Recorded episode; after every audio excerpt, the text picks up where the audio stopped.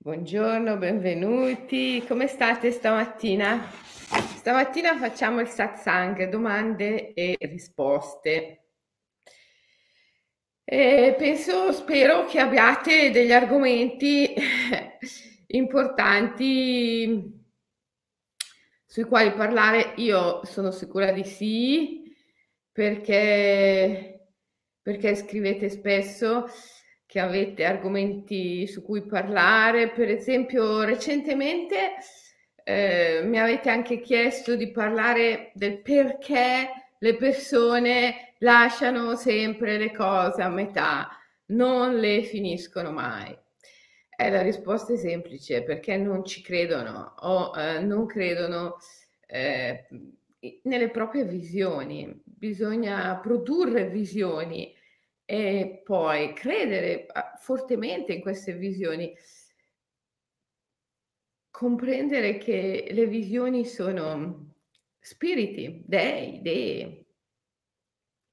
Quante volte in questa sede abbiamo detto che le immagini, le visioni sono eidola. La parola eidola in greco significava immagine, ma era immagini L'eidolon era l'immagine simulacro di un dio, di una dea. Quindi le nostre visioni in verità sono dei che ci visitano.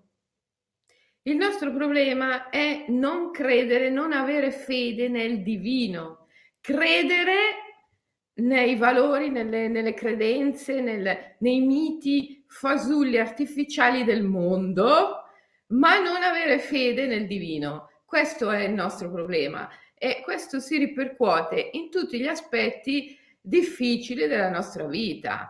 Per esempio, il non riuscire a portare a termine le cose. A, a, proposito di portare a termine le cose, devo ringraziare tantissimi di voi che mi hanno mandato eh, tante loro opere, bravi, bravi, non solo perché avete fatto qualcosa di creativo, ma anche perché avete portato a termine qualcosa. E mh, tanti libri ho ricevuto, per esempio Arianna Albertini, Il filo d'oro della risata. Allora dovete sapere che Arianna è una insegnante di yoga sciamanico, si è diplomata presso la nostra scuola, la scuola di yoga sciamanico e eh, ha unito lo yoga sciamanico allo yoga della risata e lei pensate lavora negli ospedali, nei reparti oncologici e ai pazienti oncologici, che la più parte sono pazienti terminali, porta lo yoga e lo yoga sciamanico. Mm, lei è veramente stupenda, è stata anche ehm, a fare recentemente una, una, una trasmissione, una partecipazione in una trasmissione televisiva alla RAI eh, portando appunto lo yoga, lo yoga eh, della risata. Qui ci sono delle foto meravigliose e ehm, in queste foto riconosco tante persone che fanno parte della famiglia della Meditation Family. Eh, brava, brava Arianna Albertini, se avete occasione prendete eh, questo, questo libro, cercatelo in internet, Arianna Albertini, il filo d'oro della risata. Poi ho ricevuto da Cristina Fabregas il viaggio di ritorno a Moore, ma di eh, Cristina Fabregas ne ho già parlato. Bellissimo questo libro, Cristina, grazie per averlo scritto. E Beppe, di Beppe ho già parlato due o tre volte, che, che mi ha mandato questo libro in volo eh, Beppe è un aviatore, io ho avuto un padre che era un aviatore e, eh, e quindi ho il devo, un debole per gli aviatori e um, In volo è un libro di poesia. Eh, gli immaginalisti sono tutti un po' poeti, vero? E Lorena Mazzariol, La vita è una magia magica, bello, bellissimo anche questo libro di Lorena. Lorena, in effetti ti ho già ringraziato, ma forse tu non hai seguito la diretta perché mi avevi scritto. E Marta Fiorio, le emozioni sono bellezza.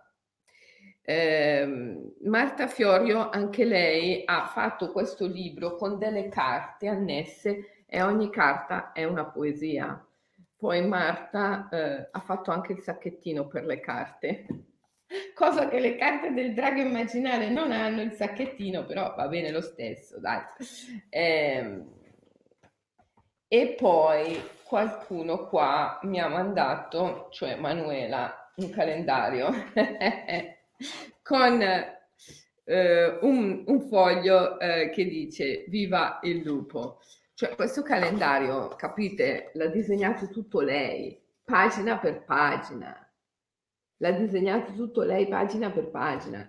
Quindi, ragazzi, cosa vi devo dire? Siate creativi, siate creativi, siate creativi, sa- siate creativi, ok? E, eh,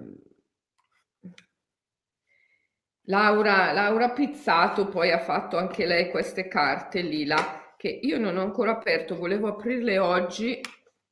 Le carte di Laura Pizzato, lila, le conoscete? Volevo aprirle oggi. Beh, comunque grazie Laura adesso le aprirò, adesso devo fare il satsang, dopo le apro. Adesso dobbiamo occuparci di ciascuno di voi.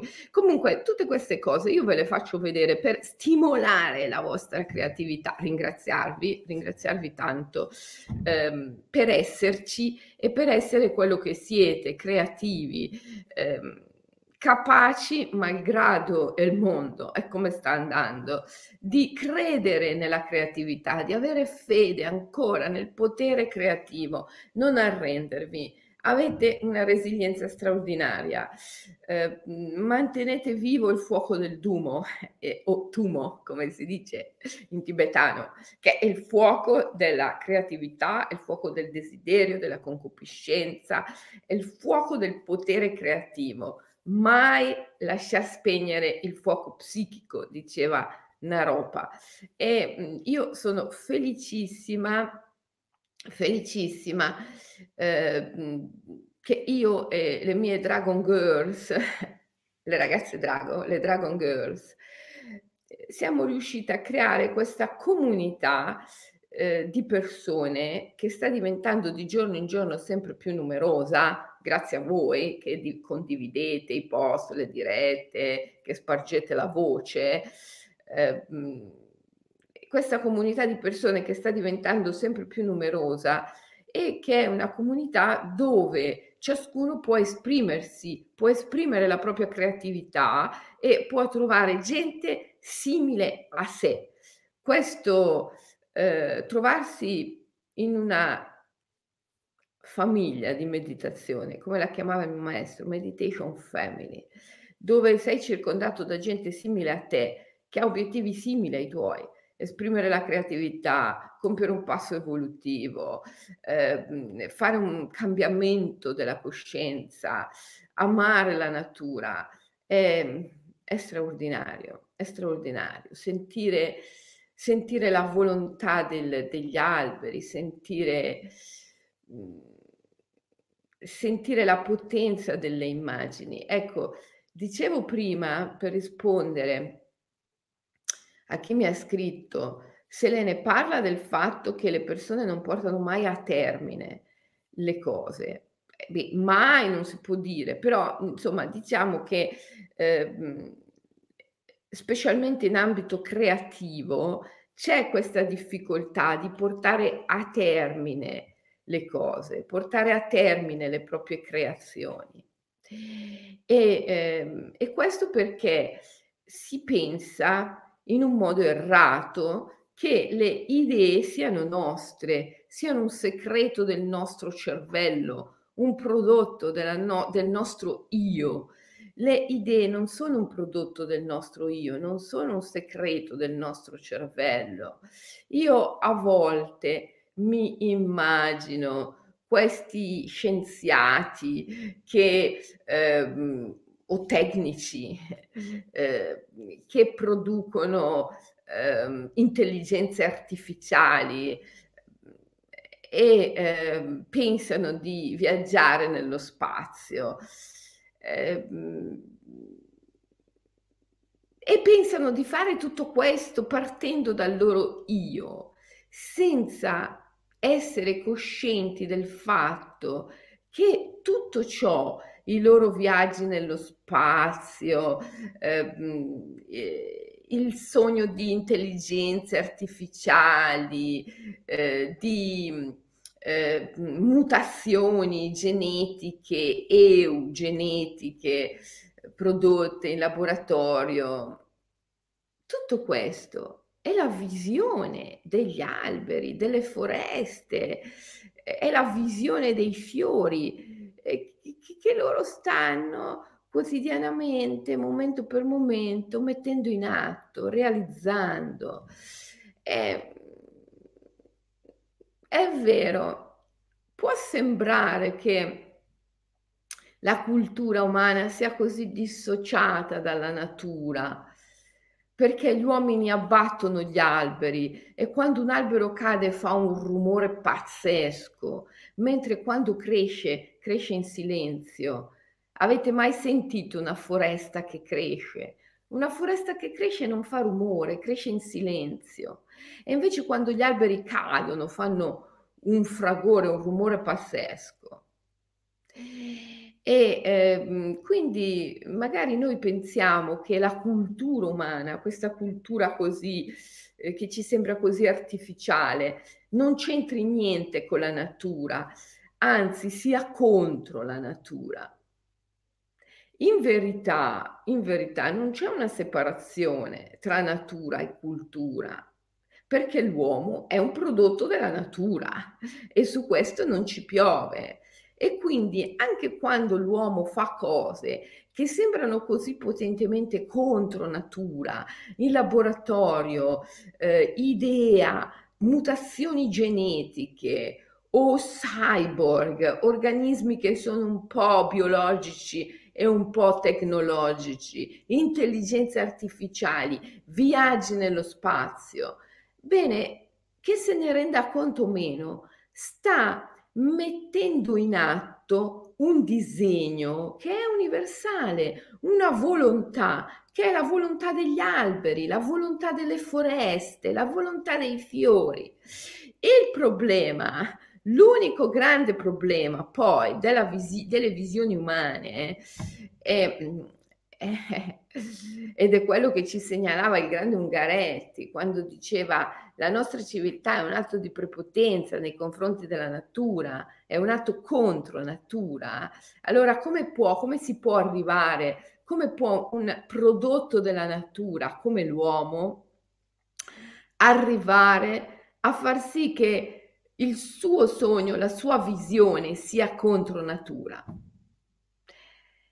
Eh, perché ci mette dentro una volontà di potere, una volontà di controllo, che non è più la volontà di evoluzione, la volontà di amore. L'evoluzione non è altro che eh, il cammino che riunisce psiche ad amore, l'anima al divino. Quindi questa grande eh, questa grande riunificazione della Prakriti e del Purusha, della natura e dello spirito, è l'evoluzione. E quando nell'essere umano subentra una volontà diversa, che è una volontà di controllo, di potere, ovviamente la volontà della Prakriti e del Purusha di ritrovarsi è la volontà di darsi, di offrirsi, di amarsi. Quando nell'uomo subentra una volontà diversa, che non è più la volontà di darsi, di offrirsi, di amarsi, ma è la volontà di avere il controllo, di avere il potere, ecco che allora il suo sogno, la sua visione eh, diventa contro natura, anche se lui è un prodotto della natura, anche se la sua cultura è un prodotto della natura, anche se le visioni che l'uomo produce e quindi, che so, le intelligenze artificiali, i cyborg, eh, i robot, i mutanti persino, eh, e di tutto questo ne parlo nelle carte del drago immaginale, mica per niente ho voluto fare tutta una parte che parla del eh, transumanismo o transumanesimo, come si dice oggi Eh? Eh, ma lo diceva anche Pasolini, vi ricordate? Transumanar e organizzare. il transumanesimo. Ci sono delle carte come il cyborg, il mutante, il robot che eh, parlano di questo. Um, quando l'uomo produce queste visioni, eh, dipende dal, dal suo sentimento profondo. Se il suo sentimento profondo è il sentimento evolutivo, cioè è il ritrovare amore, allora queste visioni sono le visioni degli alberi, delle foreste, viaggiare nello spazio, andare su altri pianeti. Eh, l'uomo esprime la volontà dei pini, dei cedri, degli abeti, eh, delle magnolie, eh, delle orchidee, eh, esprime la loro volontà un giorno porterà i semi dei pini, degli abeti, dei cedri, delle orchidee in altri mondi, su altri pianeti, compiendo così un disegno che è un disegno della natura, è un disegno delle foreste, è un disegno dei fiumi, è un disegno delle montagne, eh, di cui lui è un esecutore, l'uomo. Eh, ma se nell'uomo subentra la volontà di controllo e di potere, che poi è l'ego, quando l'io impazzisce, eh, entra in un delirio di onnipotenza e non riesce più a capire che l'uomo, come ogni più piccola formica in questo mondo, è l'esecutore della volontà della prakriti, della natura, che deve assolutamente ritrovare il purusha, il divino e quindi alla fine è l'esecutore della volontà del divino. Se l'uomo eh, smette di sentire questo, smette di sentirsi come l'esecutore di una volontà divina e eh, affida tutto al delirio di, di onnipotenza dell'io che diventa ego, quando l'io si ripiega su se stesso diventa ego, e allora... Eh, allora è contro natura, quello che fa è contro natura, è contro natura. E la nostra civiltà attuale è più così che non eh, in armonia con la natura. Eh, e questo, il simbolo di questo è eh, le, il libero mercato, l'economia capitalista, eh, il profitto, eh, il profitto, il profitto, il profitto. Perché noi celebriamo persone come Elon Musk, per esempio? Non perché lui sta realizzando eh, la visione della Prakriti, eh, che vuole ritrovare il Purusha e che si esprime magari nel desiderio ehm, delle pigne, dei coni, delle samare, dei semi, dei, eh, degli aceri, dei semi dei cedri, dei semi delle querce, eh, di arrivare alle stelle. Lui non si sente in questa funzione, o perlomeno io non lo so come si senta lui, ma non viene celebrato dalla società, sui giornali, nei media, come guarda, come l'umanità sta dandosi da fare per realizzare il sogno delle foreste, di portare le ghiande, le samare, i semi sulle stelle e di unire la prakriti, la natura e il purusha in tutte le forme. No, non viene celebrato in questo modo quello che lui fa, ma è l'uomo più ricco del mondo. Ma chi se ne frega che sei l'uomo più ricco del mondo? Cioè questa continua, costante celebrazione del profitto, del denaro, eh, è la manifestazione di un delirio, di un delirio mentale, di una malattia, di una psicopatologia di massa, una psicopatologia di massa attraverso la quale l'uomo è sprofondato nell'illusione che le visioni, le idee siano un segreto del suo cervello, siano un prodotto del suo io, come se non fossero le foreste ad avere immaginato molto prima di Elon Musk i viaggi nello spazio, come se non fossero le foreste ad aver immaginato molto prima di Elon Musk le intelligenze artificiali. È questa celebrazione dell'individuo distinto e separato dal tutto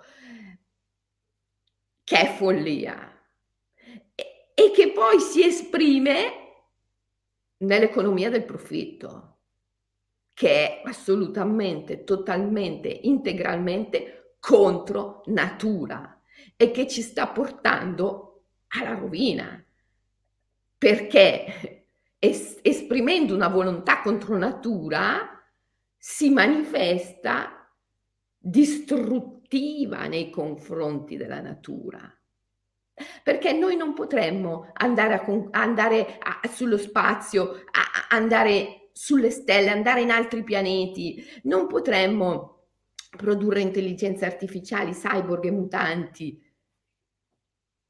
senza distruggere la natura.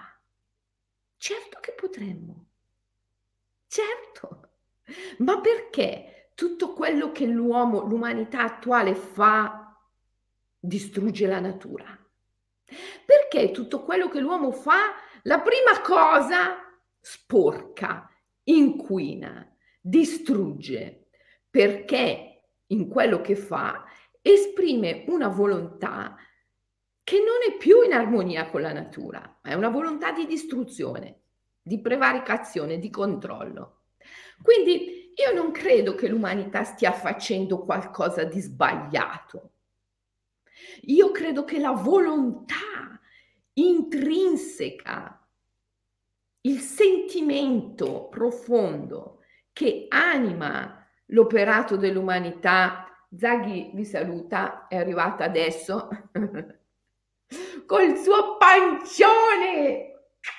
Zaghi è sempre più panciuta, eh Zaghi? Ciao. Bene, hai salutato, vai. Ecco, cioè io credo che fondamentalmente l'uomo non è che stia facendo qualcosa di sbagliato.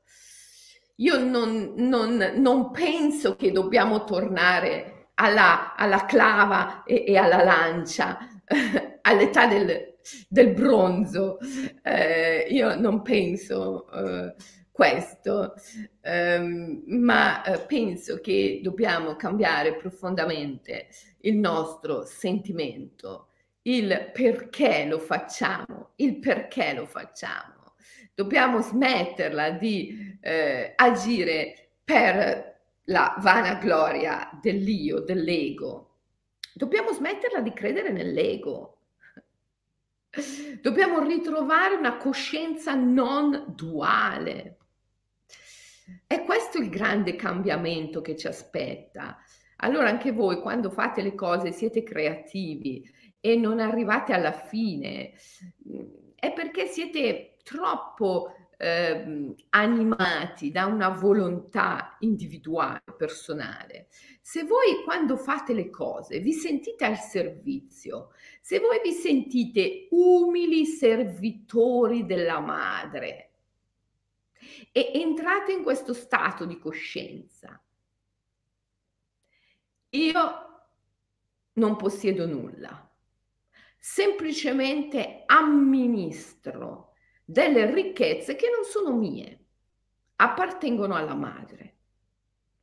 Io amministro delle risorse che non sono mie, appartengono alla madre e che alla madre indubbiamente devono essere restituite. Io sono un umile amministratore e tutto quello che faccio lo faccio nel nome della madre.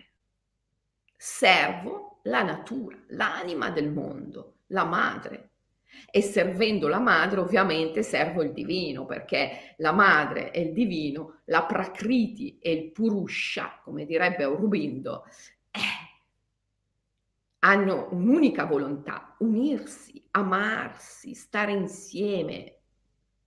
E quindi non si può fare la volontà dell'una senza simultaneamente fare quella dell'altro.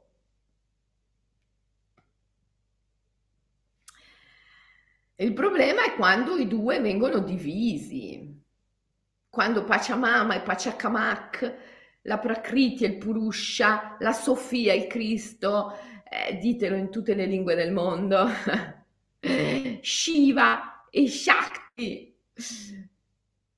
Salomone e la sua sposa, ditelo in tutte le lingue del mondo, cioè in tutte le eh, spiritualità del mondo.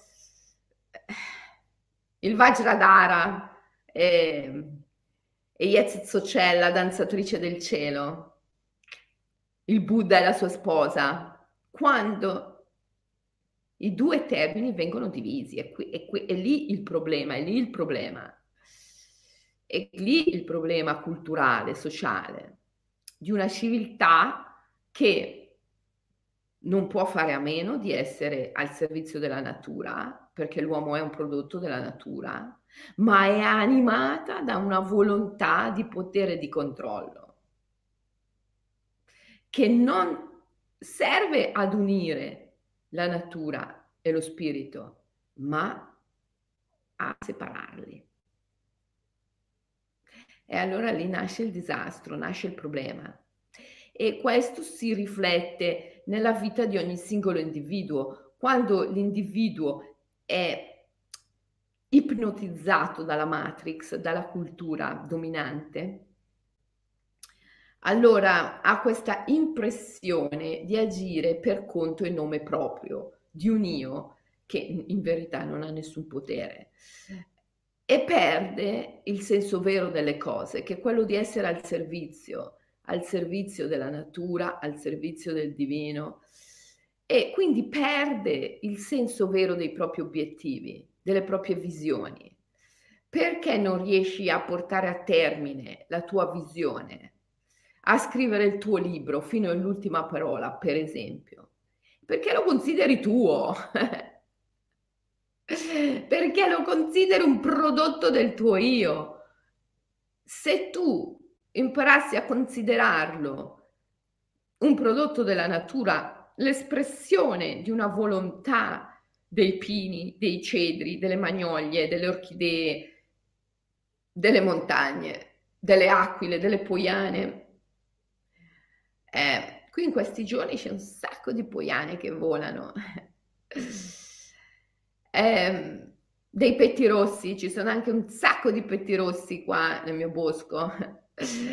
eh, ecco, se tu incominciassi a considerare le tue visioni come le visioni dei pettirossi o delle poiane e ti rendessi conto che il tuo libro l'hanno pensato loro molto, ma molto, ma molto prima di te e che è stato il pino eh, eh, la magnolia a immaginarti, immaginarti lì a scrivere questo libro e che tu nel metterti lì a scrivere questo libro o a disegnare questo quadro o a danzare questa danza, e qui mi riferisco a Marion e a tutte le meravigliose danzatrici che, da, che, fanno questi filmati bellissimi che poi postano sul gruppo Facebook, Selene Calloni Williams.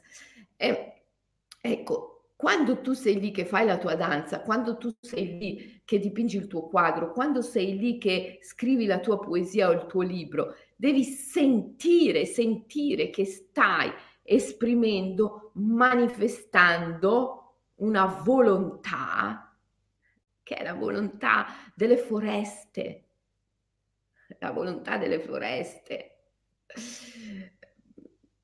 che questa immagine che tu stai creando mentre ti metti lì a scrivere o a danzare è un'immagine che le foreste hanno avuto infinitamente prima di te.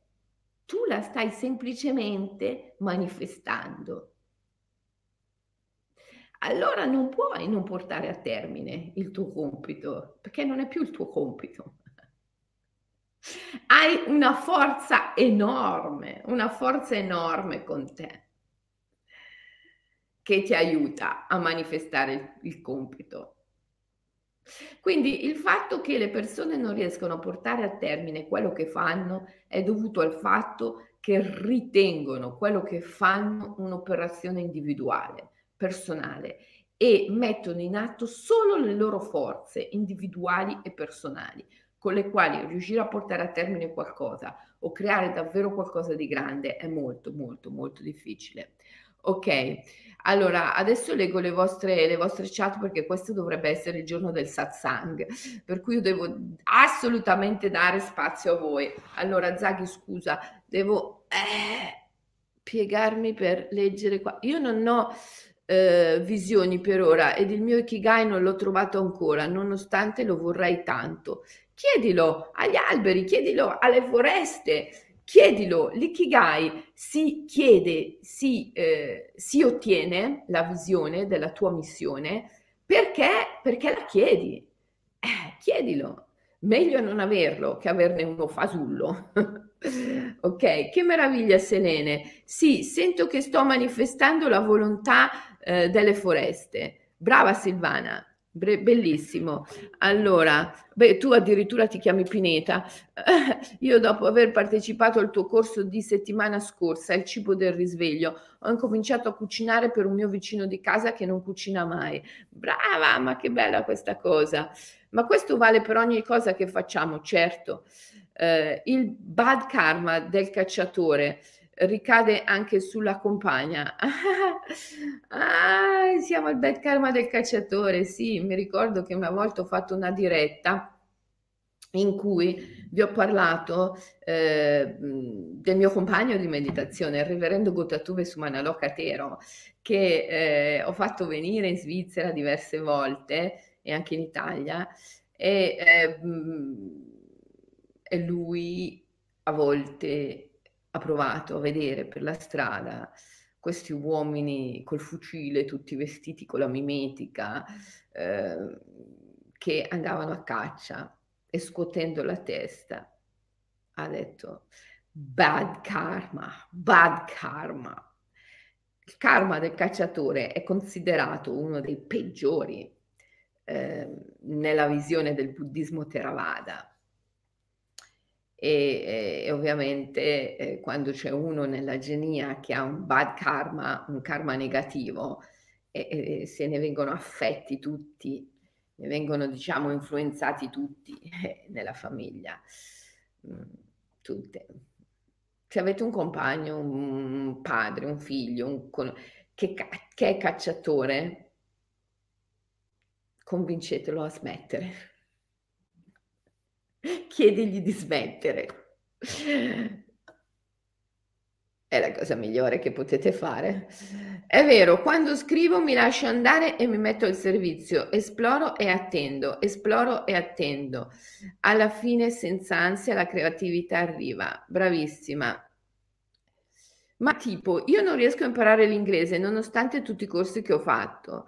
Eh, Milva, tesoro, eh, eh, non è facile eh, imparare una lingua ehm, non preoccuparti, eh, mettiti in testa che sai l'inglese, eh, devi metterti in testa che lo sai.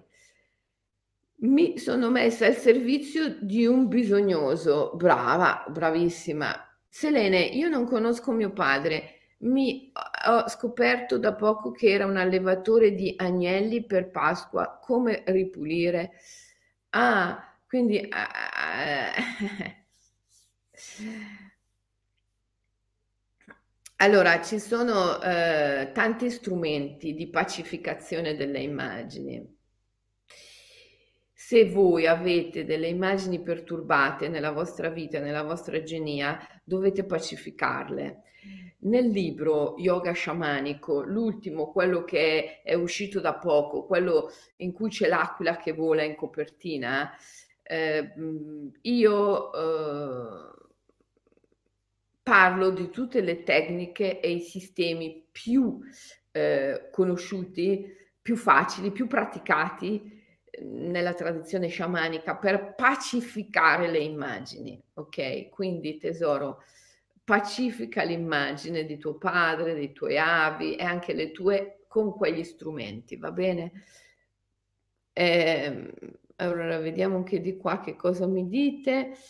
Ehm, con oggi ho scelto di lasciare il mio passato alle spalle e si apre un nuovo futuro che chiede a Dio di sostenermi. Chiedo ehm, un nuovo lavoro che mi porti abbondanza in tutto e per tutto. Mi sento felice, però anche se apparentemente un lavoro non ce l'ho più, mi affido. Eh, ma sai, con i lavori funziona come con le amicizie, con le compagnie piuttosto che stare con qualcuno che eh, ti depaupera energeticamente, che ti vampirizza eh, e che non ti dà nulla. Eh, persino Vivekananda diceva vale la pena di stare solo con quelle persone che ti danno qualcosa. Ovviamente lui intendeva in senso spirituale, vero? eh, col lavoro funziona uguale, piuttosto che fare un lavoro che ti depaupera, che ti vampirizza, che non ti dà nulla, che, eh, che è contro le, la visione della tua anima, è meglio non avercelo proprio un lavoro. Ok, ok, vi disperate, come faccio ad arrivare a fine mese a pagare di qui, di lì, di là? Insomma, in qualche modo si riesce sempre. Però ragazzi, cioè tante volte eh, se voi non fate spazio al nuovo che deve arrivare, il nuovo non arriva mai. Cioè se voi aspettate di avere un nuovo lavoro per lasciare il vecchio, eh, sarà molto difficile che il nuovo lavoro arrivi. Perciò a volte bisogna avere il coraggio del salto nel vuoto, come hai fatto tu che adesso non hai, non hai un lavoro. Stai nella fede, stai nella fede, non perdere la fede, non perdere l'entusiasmo, non perdere l'energia. Chiedi alle foreste di darti le loro visioni. Vedrai che la missione dell'anima emergerà forte e con essa tutte le doti, i talenti e le possibilità per realizzarla, perché l'anima non è stupida, l'anima viene qui perché ha una missione che puoi sempre ritrovare, amore, la psiche, l'anima, psiche, l'anima, mh, mm, ha la missione di ritrovare amore e solo che in ciascuno di noi si manifesta in modi assolutamente diversi, assolutamente diversi. Però quando l'anima viene qui per realizzare la sua missione, viene qui con tutte le doti, i talenti e le possibilità per farlo. Quindi tu devi confidare nel fatto che hai le doti, i talenti e le possibilità devi chiedere che ti vengano mostrati e devi stare aperta a questo, devi assolutamente avere fede, devi accettare di pensare in modo diverso. Io dico sempre, se vuoi qualcosa che non hai, forse devi fare qualcosa che non hai mai fatto prima. Togliamo il forse. Se vuoi qualcosa che non hai, devi fare qualcosa che non hai mai fatto prima. Allora, cerca di pensare in modo diverso, cerca di sentire in modo diverso, cerca di aprirti in modo diverso, sorprendi la mente tutti i giorni. Cucina mm, qualcosa che non hai mai cucinato prima, mischia dei sapori che non hai mai mischiato, comprati una bicicletta se non hai mai pensato di andare in bicicletta. Eh, fai qualcosa che non hai mai fatto prima, sorprendi la tua mente, di a delle persone parole che non ti saresti mai aspettata di pronunciare, telefona a qualcuno che, eh, a cui non avresti mai pensato di telefonare prima. Fate qualcosa che sorprende la vostra mente. A me piace da morire eh, eh, il tuo video sulle relazioni karmiche e mi è stato utilissimo, ma c'è un quesito che mi arrovella. Eh, citando Arianna, Teseo e Dioniso, che dire che Dioniso ucciderà Arianna? No, perché Dioniso uccide Arianna? A me non uccide mica Arianna Dioniso, anzi le regala la corona di fiori che eh, quando poi lei morirà, verrà lanciata in cielo e diverrà la eh, corona boreale. Eh, Dioniso mica che uccide Arianna, anzi se la sposa e, e le regala la, la, la, la, famosa corona di fiori. Eh, perché questa è una paura tua, inconscia, che Dioniso uccida Arianna. Dioniso mica che la uccide, Dioniso la fa la rende immortale in un certo senso. Eh, dovete stare attenti. Eh, il mito va interpretato in chiave poetica con una visione immaginale. Eh, come quando io dico Perseo, ma Perseo è il grande eroe del mito greco. Perseo incarna l'immaginalista, colui che ha compreso che è qui eh, per volontà della, della Prakriti, della madre, e opera al servizio della madre. Eh, e per la madre, che poi nel mito è, è Danae, è rappresentata da, da sua madre, però noi possiamo vedere come la grande madre, per amore della madre, eh, Perseo intenta la sua grande opera, che poi è tagliare la testa di Medusa. E allora molti qui mi dicono, ah ma Selene, ma perché dici che Perseo è il grande eroe del mito greco, così bello, così bravo, che poi uccide la selvatichezza, eh, taglia la testa di Medusa, eh, che l- rappresenta l'underworld, l'ombra, il femminile come ombra, come notte, eh, selvatichezza, istinto, eh, pulsione e lui la uccide, le taglia la testa, perché sarebbe mai il grande eroe? Ma eh, il mito è da vedere in chiave immaginale. Perseo non uccide Medusa, Perseo la trasforma. E infatti quando taglia la testa a Medusa, dal collo di Medusa esce Pegaso, il cavallo alato.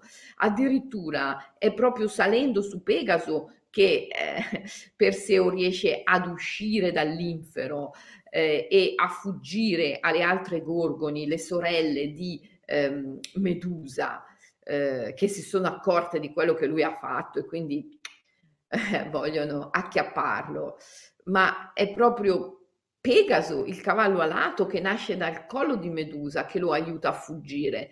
Quindi eh, Perseo non uccide Medusa, la trasforma e la libera, la libera dalla sua dimensione nella quale era prigioniera, perché Pegaso può uscire dall'ombra, può uscire dal regno dell'oscurità, dove prima Medusa era confinata.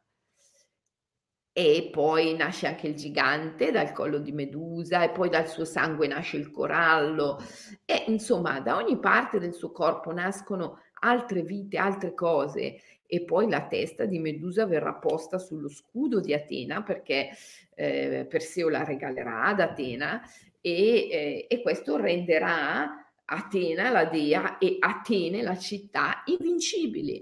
Quindi eh, noi dobbiamo leggere il mito in chiave immaginale, con un sentimento poetico. Il sentimento del poeta è il sentimento dello sciamano, è un sentimento di libertà e di immortalità. Il poeta e lo sciamano non sono mortali e non credono nella morte, sono immortali, immortali e liberi, liberi. Quindi eh, che cosa vuol dire uccidere Medusa? Quando tutto è immortale, vuol dire trasformarla. Certo che se tu interpreti il mito con una mente eh, attuale, che è una mente condizionata dalla paura, dalla morte, dal, dal, dalla matrix, eh, dai valori di bene e di male, giusto, sbagliato, vero, falso, salute, malattia. Cioè, se tu interpreti il mito con tutti i valori condizionati della mente attuale, è un disastro. Io mi ricordo al liceo, ragazzi, io ho fatto il liceo classico, ho avuto degli ottimi professori e dei compagni ancora più ottimi che forse saluto, a volte qualcuno di loro mi segue, vi voglio bene ragazzi, ancora oggi, dopo tutti questi anni. E, um, bene, io mi ricordo al liceo eh, il mito, eh, pur avendo dei prof così ottimi, eh, veniva declinato in chiave babbanica, cioè in chiave... Eh, il bene, il male tutte queste cose qua. Quindi eh, l'eroe chi è? Teseo, Teseo l'eroe. Ma che eroe Teseo? Perseo è l'eroe, mica Teseo. Cazzo, Teseo è quello che uccide il Minotauro. Lui sì che uccide il Minotauro. L'istinto e poi bastardo. Si serve di Arianna, di Arianna per uccidere suo fratello, cioè il Minotauro. Il Minotauro era il fratello di Arianna, essere sorella e fratello nel mito, essere due facce della stessa medaglia. Il Minotauro era l'istinto di Arianna, era la sua anima selvaggia e Teseo si serve della donna per uccidere la sua stessa anima. Pensate che bastardo. E poi, e poi dopo che ha compiuto la sua impresa eroica del cavolo, la abbandona sull'isola di Nasso. Sarà mica questo il vero eroe? Eh, infatti fa una fine indegna nel mito non lo vuole nemmeno Lade, pure Lade lo rifiuta, pure, mm, pure Proserpina lo rifiuta, quindi figuriamoci. Eh, eh, vabbè, comunque... Ehm, quindi Dioniso non ucciderà Arianna Raffaella, ehm, la renderà immortale. Un giorno potresti parlare della maternità mancata se non l'hai già fatto. Sì, tesoro. Ehm, beh, bisogna intendere, co- bisogna capire cosa si intende per maternità mancata. eh. Ehm, cosa si intende per maternità? È chiaro che può essere visto in chiave immaginale e trasformativa, infatti è questo ciò su cui verteva la mia domanda. Forse è dopo l'uccisione che viene trasformata nell'aurora boreale. Eh, sì, eh, sì, infatti, la morte come trasformazione, tesoro, sì, giusto. Eh, vorrei andare a vivere in un bosco per avvicinarmi alla natura, ma ho un rifiuto a chiedere un mutuo alla banca. Cosa pensi del sistema bancario? Grazie, Selene. Eh, allora, diciamo che qui ci sono due domandone forti. Um, una è sulla maternità mancata e una è sul mutuo. Uh, Emiliano, ciao Emiliano, e mi dice oggi mi fai proprio bene. Ciao, ciao caro Emiliano, com'è in Giappone? Come si sta a Tokyo di questi tempi di, di Covid? Eh? C'è il lockdown anche lì? Oh, qua in Svizzera hanno richiuso tutto, eh ragazzi, da oggi di nuovo tutto chiuso. Non so lì dove siete voi.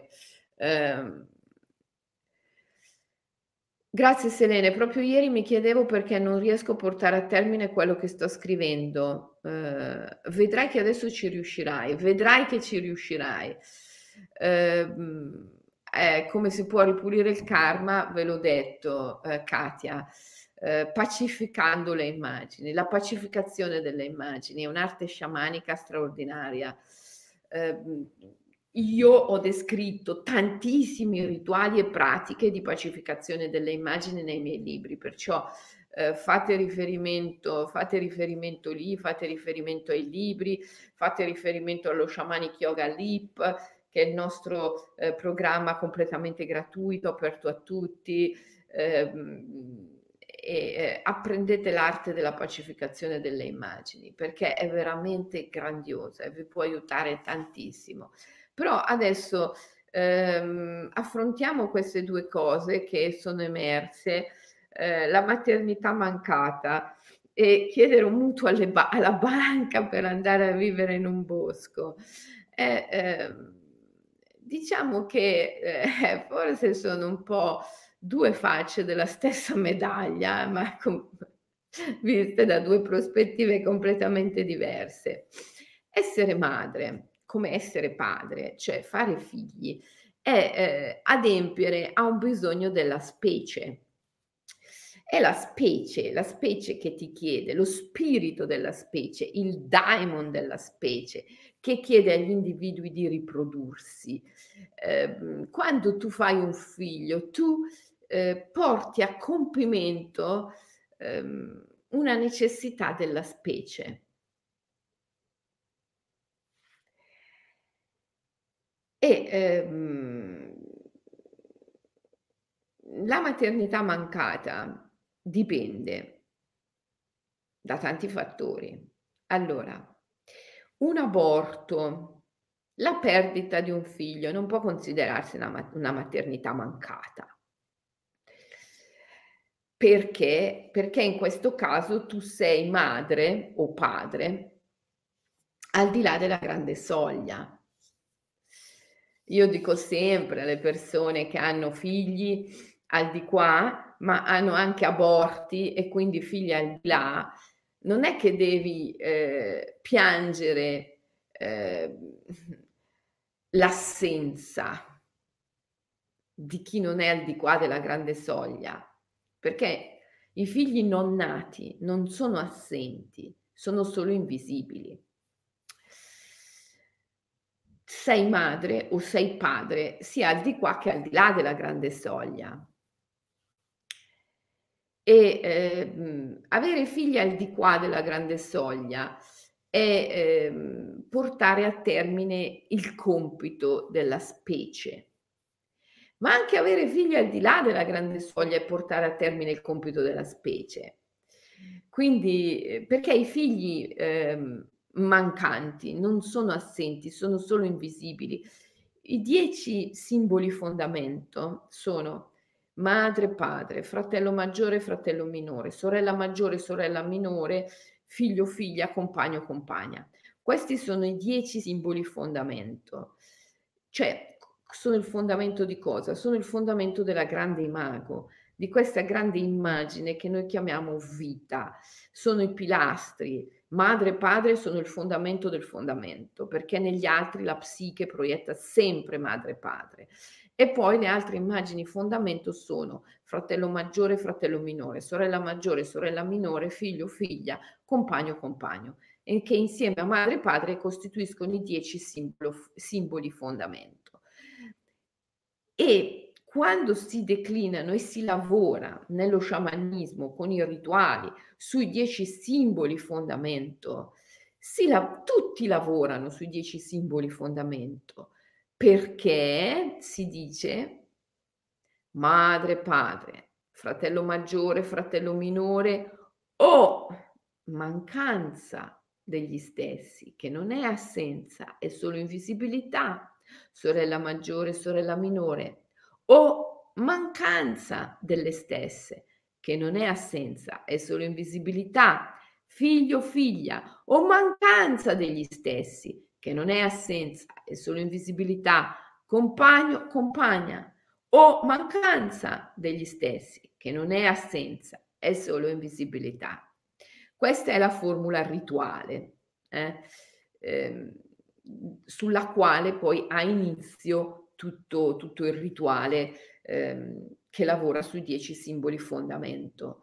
Quindi la eh, maternità mancata eh, non esiste, come non esiste la paternità mancata.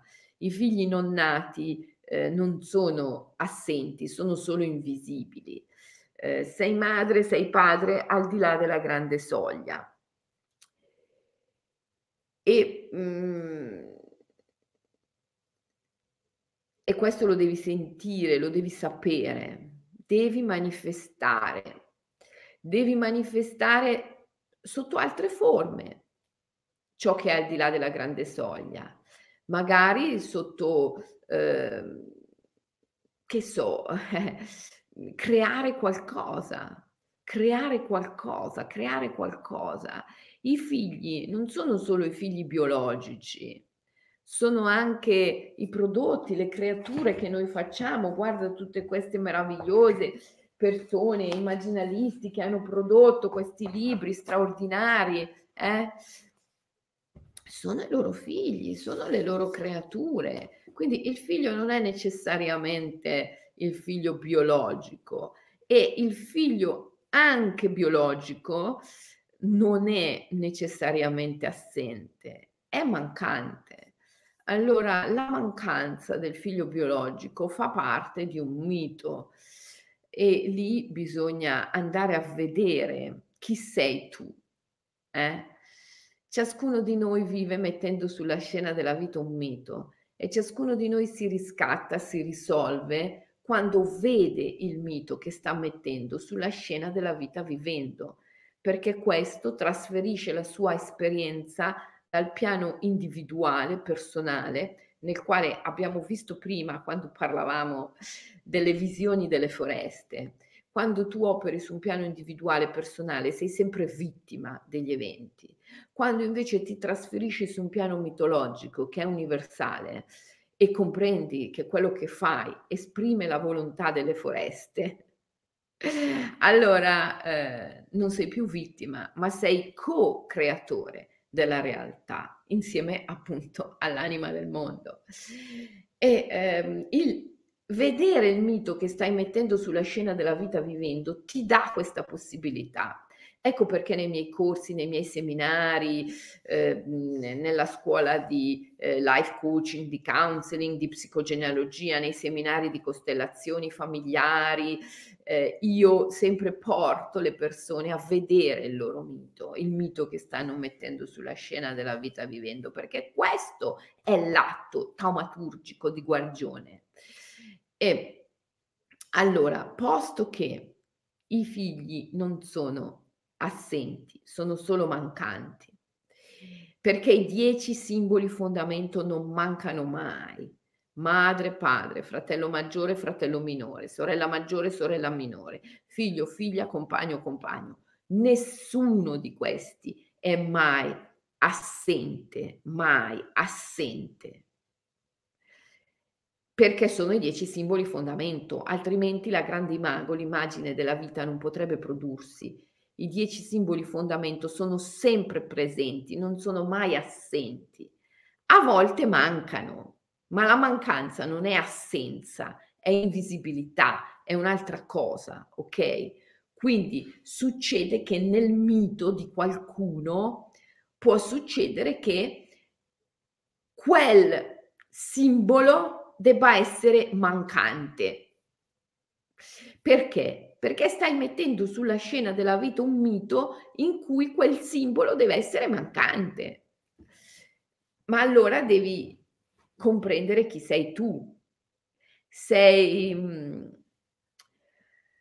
sei Artemide, Diana, che vive un grande conflitto interiore tra la paura di essere madre, il voto, il proposito, la risoluzione di non avere mai figli e il desiderio profondo di averli, perché Artemide, voi lo sapete, è la dea dei parti, però ha giurato a se stessa che non avrebbe mai avuto figli. Quindi eh, incarna questa, questo conflitto, questa contraddizione profonda che a volte c'è no? negli individui umani. Eh, decidono profondamente, inconsciamente che non saranno mai genitori, però hanno l'istinto materno o paterno e questo gli crea un, conflitto. No? Oppure chi sei tu, Artemide, oppure sei Semele Semele che non ha figli perché ha abortito, eh? Semele eh, che eh, per un tradimento di Zeus e di Era, eh, quando è incinta di Dioniso, esplode e, e abortisce suo figlio. Poi eh, Zeus si precipiterà sul cuore di suo figlio, lo prenderà, se lo metterà nella coscia e lì nascerà, da lì nascerà Dioniso, è nato due volte che scenderà nell'underworld a riprendersi sua madre Semele e la porterà sull'Olimpo, però questa esplosione del ventre di Semele che manda a pezzi il bambino Dioniso è ehm, il simbolo no? de, de, de, dell'aborto. Allora, non hai figli perché? Che mito stai mettendo sulla scena della vita vivendo? Chi sei tu? Sei Semele che è costretta all'aborto? sei eh, Artemide eh, che eh, vive un conflitto interno riguardo al diventare genitrice, oppure eh, chi altro sei? Sei Medusa, Medusa che uccide la, la possibilità stessa di essere madre per, eh, per vendetta, per rancore. Chi sei? Chi sei? Eh, sei Cassandra, Calipso, sei Elettra? Ehm, eh, chi sei? Cioè, perché non hai? Perché vivi questa mancanza? La mancanza di uno dei simboli fondamento dipende dal mito che stai mettendo sulla scena della vita vivendo. La prima cosa è vedere il mito, perché vedere il mito eh, ti libera dal doverlo recitare meccanicamente. Questo ti porta nel ruolo di vittima, sei vittima. Quando lo reciti inconsapevolmente, non sai di essere la co-creatrice del tuo mito, ne sei vittima. Nel momento in cui lo vedi, allora ti liberi e allora hai una possibilità di scelta, puoi diventare co-creatrice del tuo destino, ok? Insieme agli alberi, insieme alle foreste, insieme all'anima del mondo e al divino. E, ehm, ecco, la stessa cosa, diciamo che il mutuo. Uno sente il bisogno di, fa- di, di accendere un mutuo quando non ha l'abbondanza, la ricchezza conquistata dentro di sé. E eh, questo, questo, è terribile, eh, fa parte dell'ingegneria del consenso, della propaganda. Eh, quando i prodotti finanziari come i mutui sono nati, sono nati negli Stati Uniti, nessuno se li filava, nessuno se li filava. Gli americani, ma non gli passava neanche per l'anticamera del cervello di andare a comprare il denaro. Perché comprare il denaro col denaro? Cioè è assurdo se tu ci pensi, fare soldi con i soldi da parte di chi li fa o pagare i soldi con i soldi da parte di chi fa i debiti. È assurdo. Allora le banche che cosa hanno fatto? Hanno pagato un tizio, si chiamava Edward Bernays, era il nipote di Freud, è stato l'inventore dell'ingegneria del consenso, della propaganda. È stato lui che con la propaganda ha convinto gli americani che comprare i prodotti finanziari era una cosa buona e giusta e praticamente ha dato l'avvio al capitalismo l'ha sostenuto, ha messo l'anima, la forza, eh, l'anima, non l'anima naturale, ma diciamo un'anima egoica all'interno di questa mh, economia del profitto. L'ingegneria del consenso, L'ingegneria del consenso, la propaganda è ciò che dà vita a questa economia del profitto che in natura proprio non avrebbe nessuna ragione di, di esserci, perché fare i soldi con i soldi o eh, dover pagare soldi per usare soldi cioè è proprio contro natura, capisci? Quindi ci voleva l'ingegneria del consenso, ci voleva la propaganda, ci voleva un'ipnosi di massa per arrivare lì. E Edward Bernays ha messo le basi. Edward Bernays ha anche convinto le donne americane a fumare eh, perché ai tempi non solo le donne non fumavano, ma era considerato addirittura una cosa brutta fumare per una donna. Addirittura erano soggette a delle multe, potevano essere arrestate se, vedeva, se erano viste fumare in pubblico, pensa. E lui, pagato dalla Lucky Strike, cioè da un'azienda che produceva sigarette, ha convinto le donne americane a fumare le ha convinte che accendere la sigaretta in pubblico sarebbe stato un atto di femminismo assoluto, di affermazione della parità dei sessi, di sfida nei confronti del maschile. E allora eh, ha convinto eh, le suffragette, figuratevi, eh, durante una manifestazione le suffragette, che poi erano le femministe, le femministe, le ha convinte durante una manifestazione pubblica a tirare fuori le sigarette e a fumare in segno di sfida. E da allora le donne hanno incominciato a fumare. eh, dietro c'è Bernays, pagato dalla Lucky Strike. Capite che con l'ingegneria del consenso, con l'ingegneria della propaganda, eh, si, si, si, convince il popolo di qualsiasi cosa, si convince a, a fumare, si convince a, a comprare prodotti finanziari, a, si convince di tutto, eh, cioè, capite? Il capitalismo, il capitalismo è fondato sull'ingegneria del consenso. Eh. Quindi, ehm, ora, se io ti devo convincere che tu hai bisogno di chiedere un prestito, hai bisogno di pagare soldi per avere soldi, che è una cosa completamente contro natura, eh, ti devo convincere prima che tu non hai il potere dell'abbondanza, tu non hai già di tuo il potere della prosperità e dell'abbondanza, cioè, tu hai bisogno di me. Io ce l'ho il potere dell'abbondanza e della prosperità, tu no. Quindi io ti presto soldi perché tu poverino non puoi ehm, e tu mi devi pagare perché io ti do un potere, ti presto un potere che tu non hai. Cioè, ma ti rendi conto? Cioè, io ti presto un potere che io ho e che tu non hai.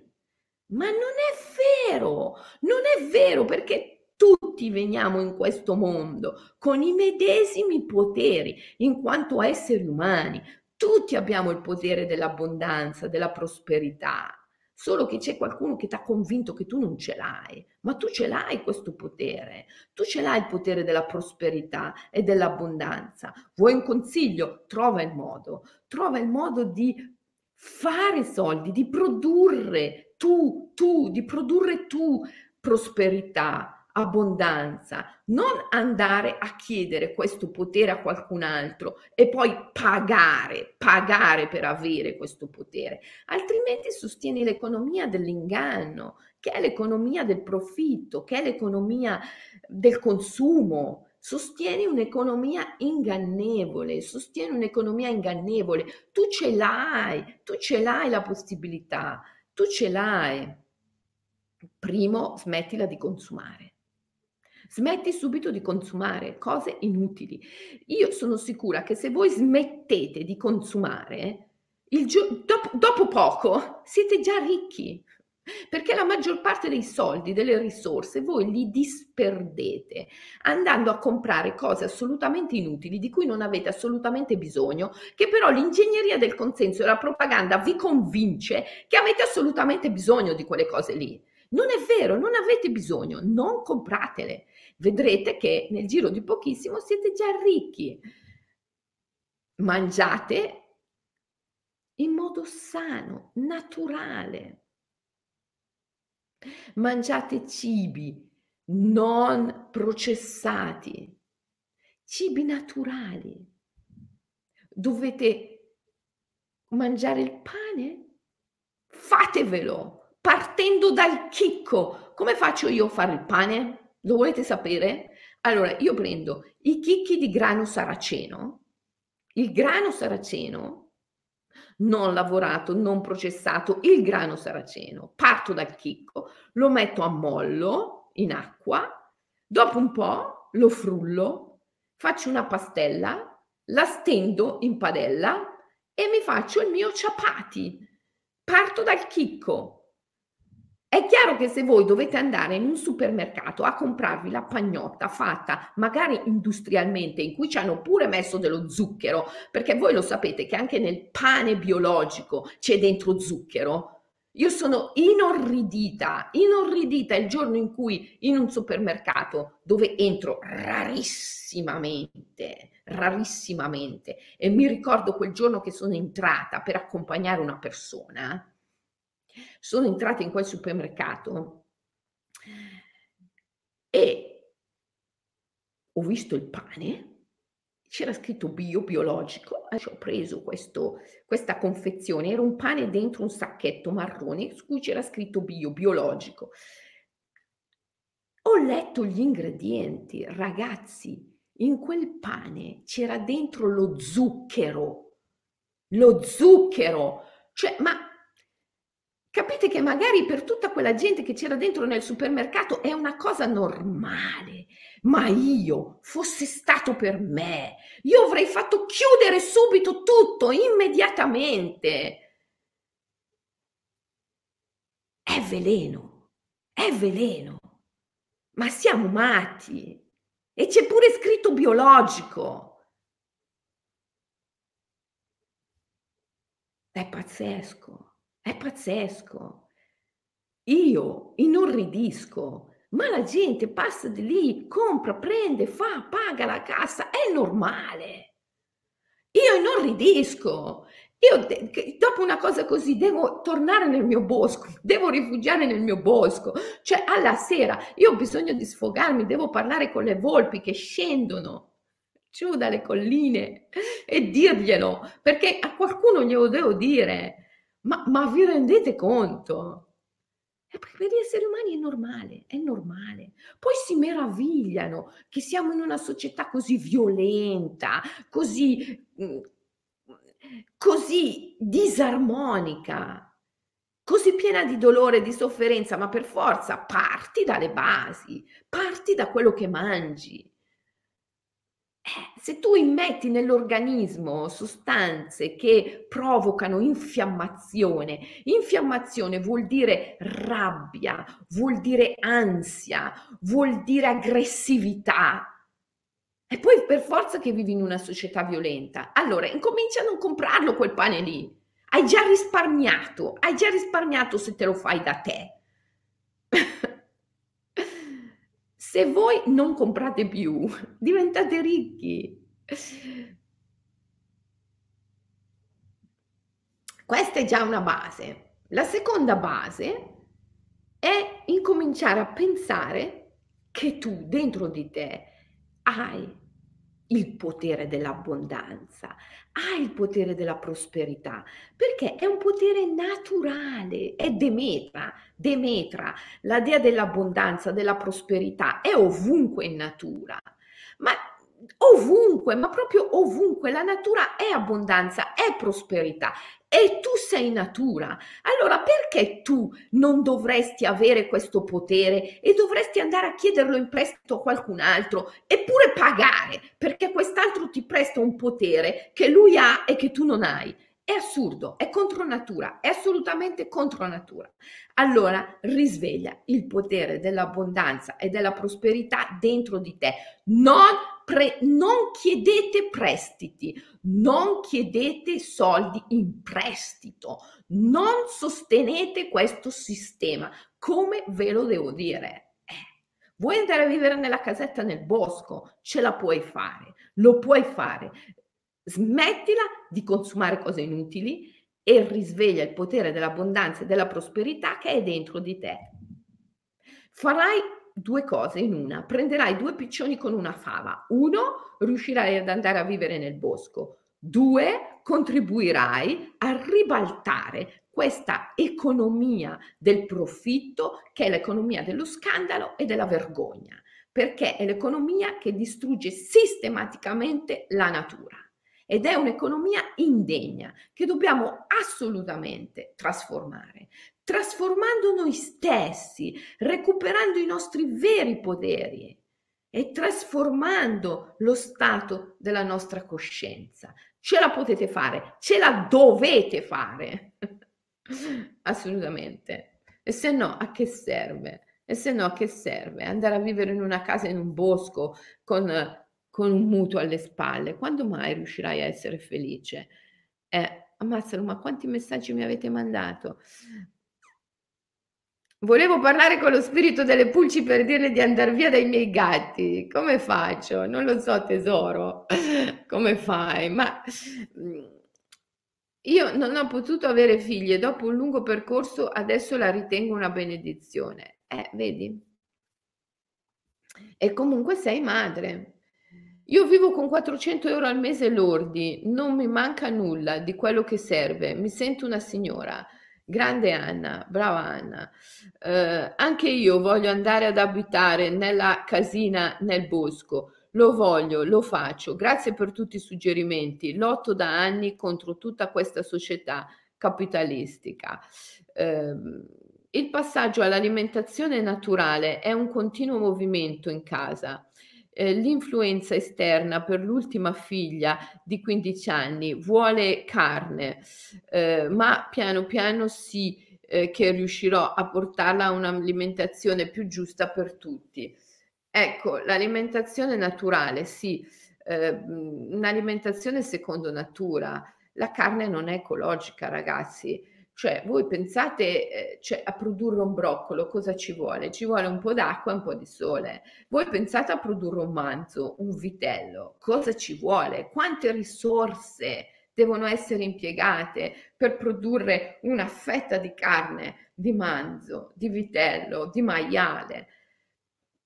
Un broccolo, che cosa ci vuole? Un po' di sole, un po', un po' d'acqua, un po' di terra e si produce il broccolo. Quindi la scelta della carne è da evitare in questa società perché non è ecologica.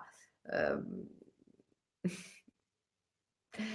Bene ragazzi, oh, beh, oh, poi c'è tutto il discorso della sofferenza degli animali che condivido pienamente, il dolore, beh, tutto, cioè produrre meno sofferenza possibile, eh, dietro la carne ci sono tanti di quei discorsi ragazzi da fare, ma questa è un'altra diretta perché se no qua apriamo un altro capitolo, è vero.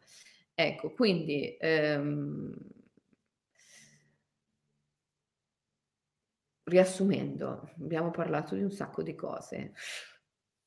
Il satsang, la diretta del lunedì d'ora in avanti sarà sempre così sarà tutto un, un, un, insieme di stimoli, ok? Che, di cui io parlo prendendo stimolo da voi. Di lunedì, eh, d'ora in avanti, adesso per un po' facciamo il satsang, che è questa cosa qui, ok? Poi invece gli altri giorni, il martedì, il mercoledì e il giovedì, parliamo di argomenti legati alle carte del drago immaginale, fin tanto che non le abbiamo esaurite e di venerdì invece trattiamo un aspetto della eh, filosofia buddista. Abbiamo deciso che adesso per un po' facciamo così, giusto? E, ehm, quindi riassumendo il satsang di oggi, eh, siamo partiti dal riuscire a portare a termine i nostri compiti, i nostri progetti e in questo ci aiuta molto eh, vederli come visioni della Prakriti, dell'anima del mondo, della natura, e non come semplicemente progetti dell'ego. Poi siamo arrivati alla maternità e, a, e qui abbiamo detto che eh, ciascuno di noi vive mettendo sulla scena della vita un mito e ciascuno di noi si risolve, si riscatta, si libera quando vede il mito che mette sulla scena della vita vivendo e che mh, il fatto di essere o di non essere madre, eh, dipende da questo mito. Di fatto lo siamo tutti, tutti siamo madri, tutti siamo padri, tutti siamo genitori. Eh, I figli a volte sono simboli mancanti, ma non per questo sono assenti, non per questo sono assenti. E ehm, per comprendere più a fondo questo dobbiamo trovare vedere il nostro mito, il mito che mettiamo sulla scena della vita vivendo. E poi abbiamo parlato eh, della casetta nel bosco e eh, se sia o meno giusto indebitarsi per la casetta nel bosco.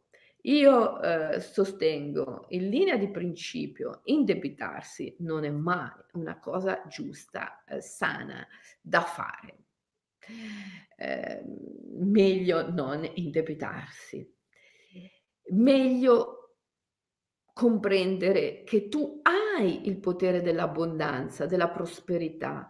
Questo è un potere che ti è stato dato per diritto di nascita, perché è naturale. E che esiste un'ingegneria della propaganda, un'ingegneria del consenso, che in qualche modo è riuscita a convincere gli individui che alcuni alcuni hanno il potere dell'abbondanza e della prosperità, altri non ce l'hanno. Quelli che non ce l'hanno devono andare a chiedere in prestito questo potere agli altri e pagare per avercelo in prestito. È assurdo, È assurdo. Se tu entri in quel meccanismo psicologico lì, è difficile uscirne, non ci devi entrare, se sei dentro ne devi uscire. Tu hai il potere dell'abbondanza e della prosperità e non devi andare a chiederlo in prestito a nessuno. Entrate in questa visione delle cose, vedrete che vi aiuterà tantissimo anche un giorno a raggiungere la vera abbondanza, la ricchezza, la vera prosperità perché è qualcosa che è assolutamente raggiungibile. La prosperità è un evento naturale, tutto è prosperità, tutto è abbondanza in natura. E quindi tu assolutamente puoi raggiungere questo obiettivo. Certo, in una società dove alcune persone accumulano, che è un atto assolutamente contro natura, trattenere, accumulare, anziché vivere nell'abbondanza, nella prosperità, che è un flusso, un flusso, un flusso continuo. Quando viviamo nell'economia della ritenzione, delle dighe, nell'economia delle dighe, è che è un'economia contro natura, allora facciamo un po' fatica a risvegliare il nostro potere di abbondanza e di prosperità ma non per questo dobbiamo arrenderci e dobbiamo comunque operare al fine di risvegliarlo. Essere insieme, trovarci ogni mattina alle 7, fare comunità, sentirci in una famiglia di meditazione ci aiuta tantissimo. Perciò ci rivediamo domani mattina alle 7, stesso luogo, stessa ora. Ah, non vi ho dato l'OMI, One Minute Immersion che meditazione volete fare oggi? Beh, io direi che volete fare questa meditazione, almeno per un minuto al giorno. Mettetevi lì, chiudete gli occhi, cercate di pensare alla vostra visione più grande, il vostro obiettivo più grande, cercate di ingrandirlo ancora di più e di sentire che è una visione che le foreste, hanno prodotto molto prima di voi e che voi siete semplicemente gli esecutori, gli esecutori. Questo vi aiuterà a realizzare la vostra visione e ad arrivare fino in fondo nelle cose che fate. Ok? One minute immersion, almeno per un minuto, più volte al giorno, almeno tre volte al giorno, mettiti lì, chiudi gli occhi, concentrati sulla tua visione la visione del tuo obiettivo più grande, rendilo ancora più grande se possibile e senti che questa è la visione delle foreste, della Prakriti, dell'anima del mondo e tu sei un mero esecutore. Ok? Ti aiuterà tantissimo. Ciao. Ci vediamo domani.